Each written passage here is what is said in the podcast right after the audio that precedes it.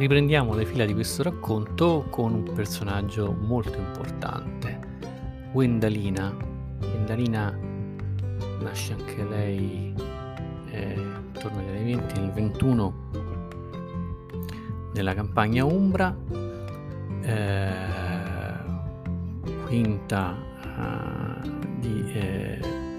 sette fratelli, cinque sorelle e due fratelli e per tanti anni penserà di chiamarsi Quinta perché tutti la chiamano così, solamente quando si sposa e fa i documenti scopre che si chiama Gwendalina. Eh, Gwendalina è una donna fortissima, eh, di, una, di una grandissima energia che le viene da un'incredibile determinazione, da un'incredibile eh, voglia di fare e, ed una grandissima tigna, una tigna che la terrà incollata alla vita e a tutte le persone che avrà intorno in modo anche, anche molesto talvolta. E, e Gwendalina è difficile da,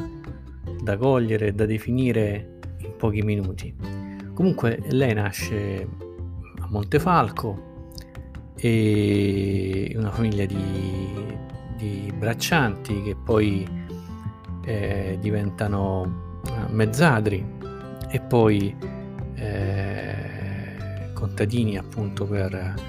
per un, un, grosso produttore, un grosso padrone locale. Eh, è una donna curiosa, eh, indipendente, eh, insieme alla sua famiglia simpatizza per, per il comunismo, eh, però è una, una donna del, del, suo tempo e del suo luogo, fa, lavora in campagna, si occupa dei fratelli e delle sorelle, e, è innamorata della sua terra e, e di questo lavoro. Eh, poi appunto si sposerà con, con Luigi, andrà a vivere con lui e nascere a Vanda e poi con, con questa famiglia, con la sua famiglia si trasferirà a Roma insieme ad altri conterranei eh, per cominciare questa nuova avventura, per fare la, la portiera. E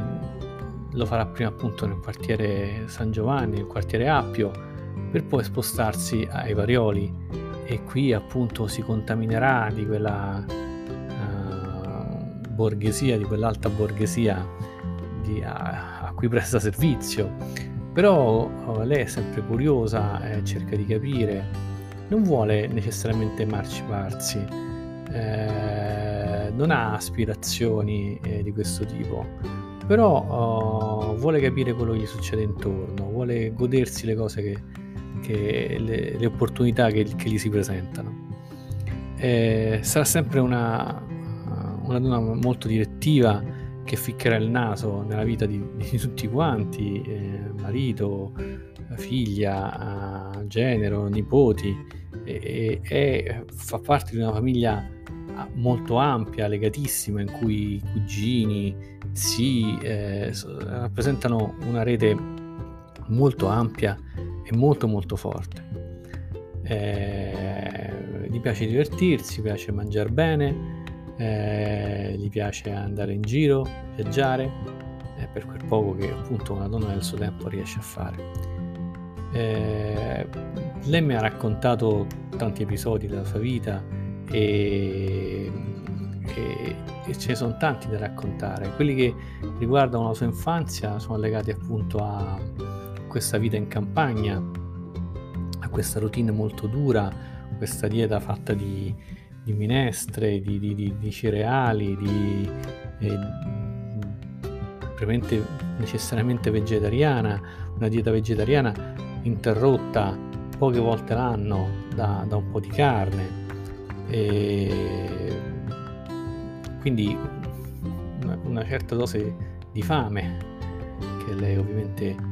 recupererà poi negli anni e, e poi questo ricordo di questa emancipazione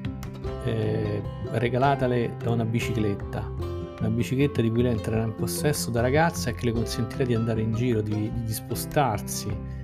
eh, spostarsi nelle colline tra Montefalco, eh, Spoleto e quei territori lì, l'intorno, Trevi, Borgo Trevi, e questa mobilità è, per lei è una grande, una grande opportunità, una grande opportunità di, eh, di indipendenza appunto. E poi le fughe in mezzo ai campi il primo maggio per andare a, a sentire i comizi eh, dei sindacati, dei comunisti, eh, di nascosto appunto da, dai padroni che comunque mal sopportavano certe scelte e quindi fuga mezzo, queste fughe in mezzo ai campi per andare a sentire questi discorsi. È sempre stata una grande militante, anche se mai attiva, però sempre molto attenta, ha sempre ascoltato i telegiornali, la domenica le portavamo il giornale, lei lo leggeva tutto, eh, si leggeva tutto il giornale, poi certo non tutto capiva, non tutto comprendeva, però era curiosa e, e cercava di capire tutto, sempre stata molto, uh, molto tifosa no? da questo punto di vista.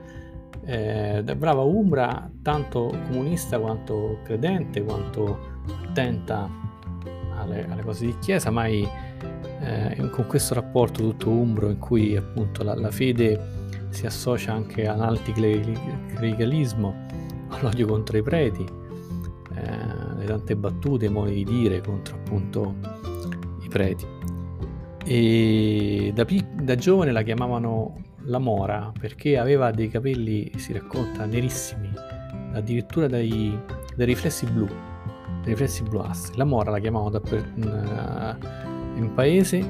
e la Mora era una donna molto bella e, e si sposò non prestissimo, non giovanissimo, si, si sposò appunto con questo uomo mite, ma evidentemente ha colto qualcosa. E insieme avranno solo, solo, solo questa figlia, Wanda, e, però insieme poi cresceranno